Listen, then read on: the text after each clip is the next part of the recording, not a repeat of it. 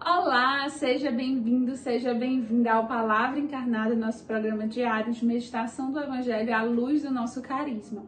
Hoje é dia 7 de maio, domingo, quinto domingo da Páscoa, e nós estamos reunidos para meditar o Evangelho de São João, capítulo 14, versículos de 1 a 12.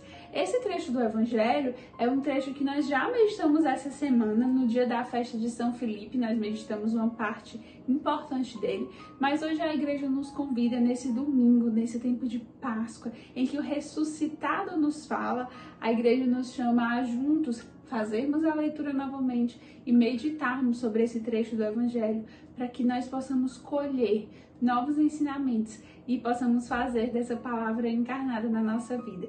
Antes da leitura, vamos afirmar que nós estamos reunidos em nome do Pai, do Filho e do Espírito Santo e vamos então clamar essa doce presença do Santo Espírito para que ele nos conduza como igreja, como povo eleito e escolhido de Deus.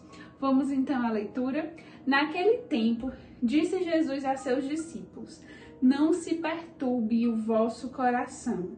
Tendes fé em Deus, tendes fé em mim também. Na casa de meu pai há muitas moradas. Se assim não fosse, eu vos teria dito: Vou preparar um lugar para vós. E quando eu tiver ido preparar-vos um lugar, voltarei e vos levarei comigo, a fim de que onde eu estiver, estejais também vós. E para onde eu vou, vós conheceis o caminho. Tomé disse a Jesus: Senhor, nós não sabemos para onde vais. Como podemos conhecer o caminho? Jesus respondeu: Eu sou o caminho, a verdade e a vida. Ninguém vai ao Pai senão por mim. Se vós me conhecesseis, conheceríeis também o meu Pai, e desde agora o conheceis e o vistes. Disse Filipe: Senhor, mostra-nos o Pai, isso nos basta. Jesus respondeu: Há tanto tempo estou convosco e não me conheces, Filipe? Quem me viu, viu o Pai. Como é que tu dizes: Mostra-nos o Pai? Não acreditais que eu estou no Pai e o Pai está em mim? As palavras que eu vos digo não as digo por mim mesmo, mas é o Pai que, permanecendo em mim, realiza suas obras. Acreditai-me, eu estou no Pai e o Pai está em mim. Acreditai ao menos por causa destas mesmas obras. Em verdade, em verdade vos digo: quem acredita em mim fará as obras que eu faço, e fará ainda maiores do que estas, pois eu vou para o Pai. Palavra da salvação, glória a vós, Senhor. Então, é, esse trecho do Evangelho, ele precisa ser contextualizado. Isso faz toda a diferença para a gente retomar o que esse trecho nos diz.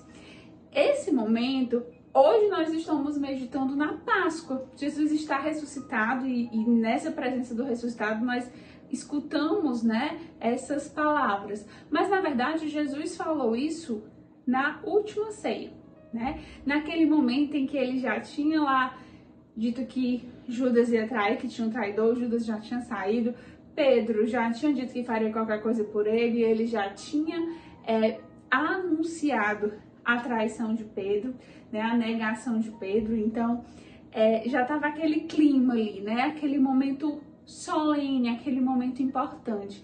E imaginei assim: Jesus sabia que ia ser ofertado, Jesus sabia que ia ser entregue. Então, nessa última ceia é aquele momento em que ele deixa a mensagem final, a mensagem mais importante, né? Assim, uma mensagem que seja essencial, sem a qual os discípulos que iam ficar, eles não poderiam viver sem estas mensagens. Por isso que essas mensagens voltam a nós depois da ressurreição, para que a gente como que revise, para que a gente retome.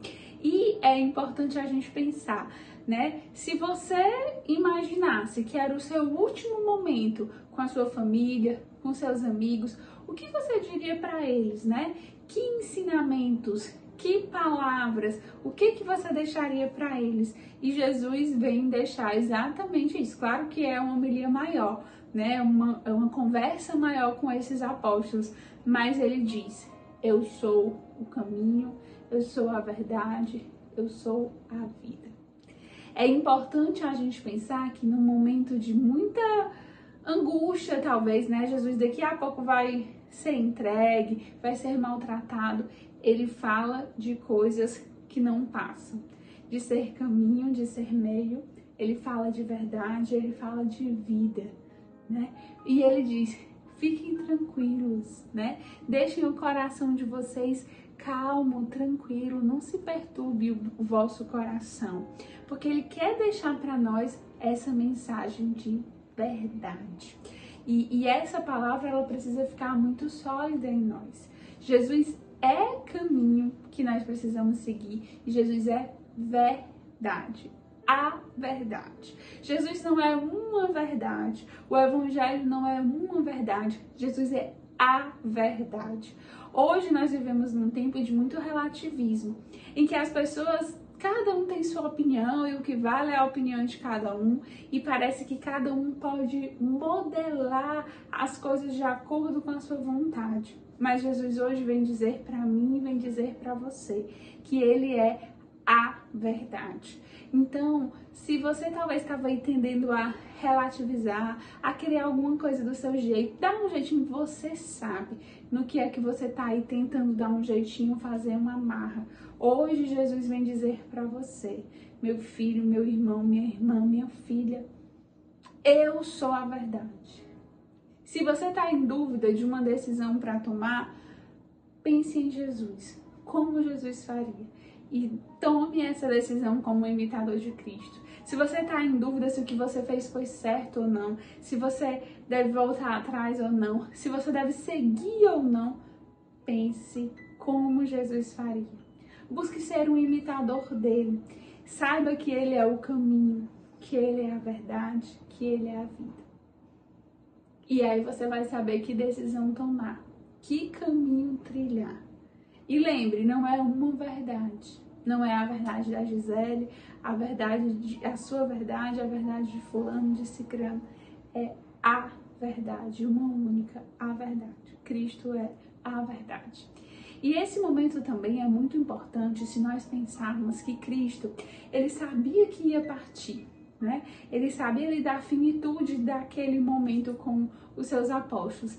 E ele vai falar das coisas que são essenciais para a igreja que está surgindo. Ele vai falar da, da, das coisas que são essenciais para aqueles homens que vão se tornar ali o início da igreja, né? Ele está ali dando os alicerces, as bases da igreja que vai ser fundada, né? Da igreja que vai ser construída e que chega até nós. E, e é importante pensar que é isso que Jesus deixa para a igreja. E hoje, meus irmãos, nós somos igreja. Nós somos a mesma igreja daqueles discípulos, missionários e apóstolos lá dos que a gente vê nos Atos dos Apóstolos. Nós somos a sucessão desse povo de Deus, nós somos povo eleito, nós somos escolhidos. E nós precisamos ouvir essas palavras. Se Cristo disse essas palavras sobre caminho, verdade e vida, sobre não deixar o seu coração perturbar, sobre se manter firme, quando ele institui a Eucaristia, quando ele nos dá o pão, quando ele pede que a gente repete e faça o mesmo, ou seja, tudo que Jesus fala nesse seu discurso ali, né, nessa sua conversa na última C, é a mensagem mais importante que ele queria deixar também para nós como igreja. E hoje, nesse tempo de Páscoa, o Senhor nos coloca que é preciso reafirmar o nosso desejo de ser igreja. Como que você está sendo igreja? Será que você está sendo um cristão de fato que imita o Cristo e que ama essa igreja que não é uma instituição, mas erramos quando nós pensamos na igreja como mera instituição. A igreja, ela olhando de fora, ela parece uma instituição. Ela é uma instituição, mas ela não é só isso. A igreja, ela não pode ser olhada com esse olhar meramente humano. A igreja é um mistério, um mistério dessa permanência e dessa renovação da presença de Cristo entre nós. Ela é um mistério que guia o povo, que reúne o povo de Cristo. E é importante que nós amemos a igreja. É importante que nós reconhecemos a igreja como nossa mãe. Se nós somos a sucessão, a continuidade desses apóstolos, desses discípulos, nós precisamos amar a igreja.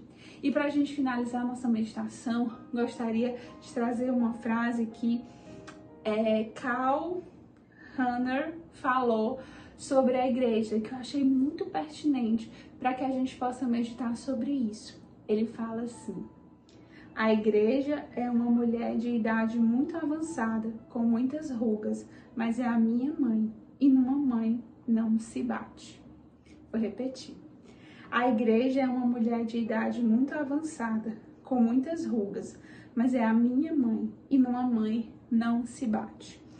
A igreja é uma com uma mulher, né, que ele coloca, que tem uma história, uma história assim de pecados, de erros, mas de muitos acertos, de muitas conquistas assim para o povo de Deus, de muito pastoreio. Então ela tem essas rugas, ela tem essas marcas, mas ela é nossa mãe. E numa mãe não se bate, não se faz críticas descabidas, não se desacredita antes de entender que ali há um mistério. Esse é o dia que o Senhor fez nesse momento de Páscoa para que nós amemos a igreja também. Como está o seu amor pela igreja? Como está o seu desejo de imitar Cristo numa decisão ali cristocêntrica, mas não, nós não podemos nos santificar sozinhos. A santificação e o processo ele foi feito no coletivo.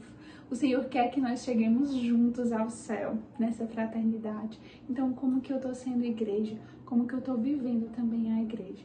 Que o Senhor nos ajude e nos ensine a vivermos o cristocentrismo e essa fraternidade que ama, que ama essa mãe igreja. Que Deus nos abençoe.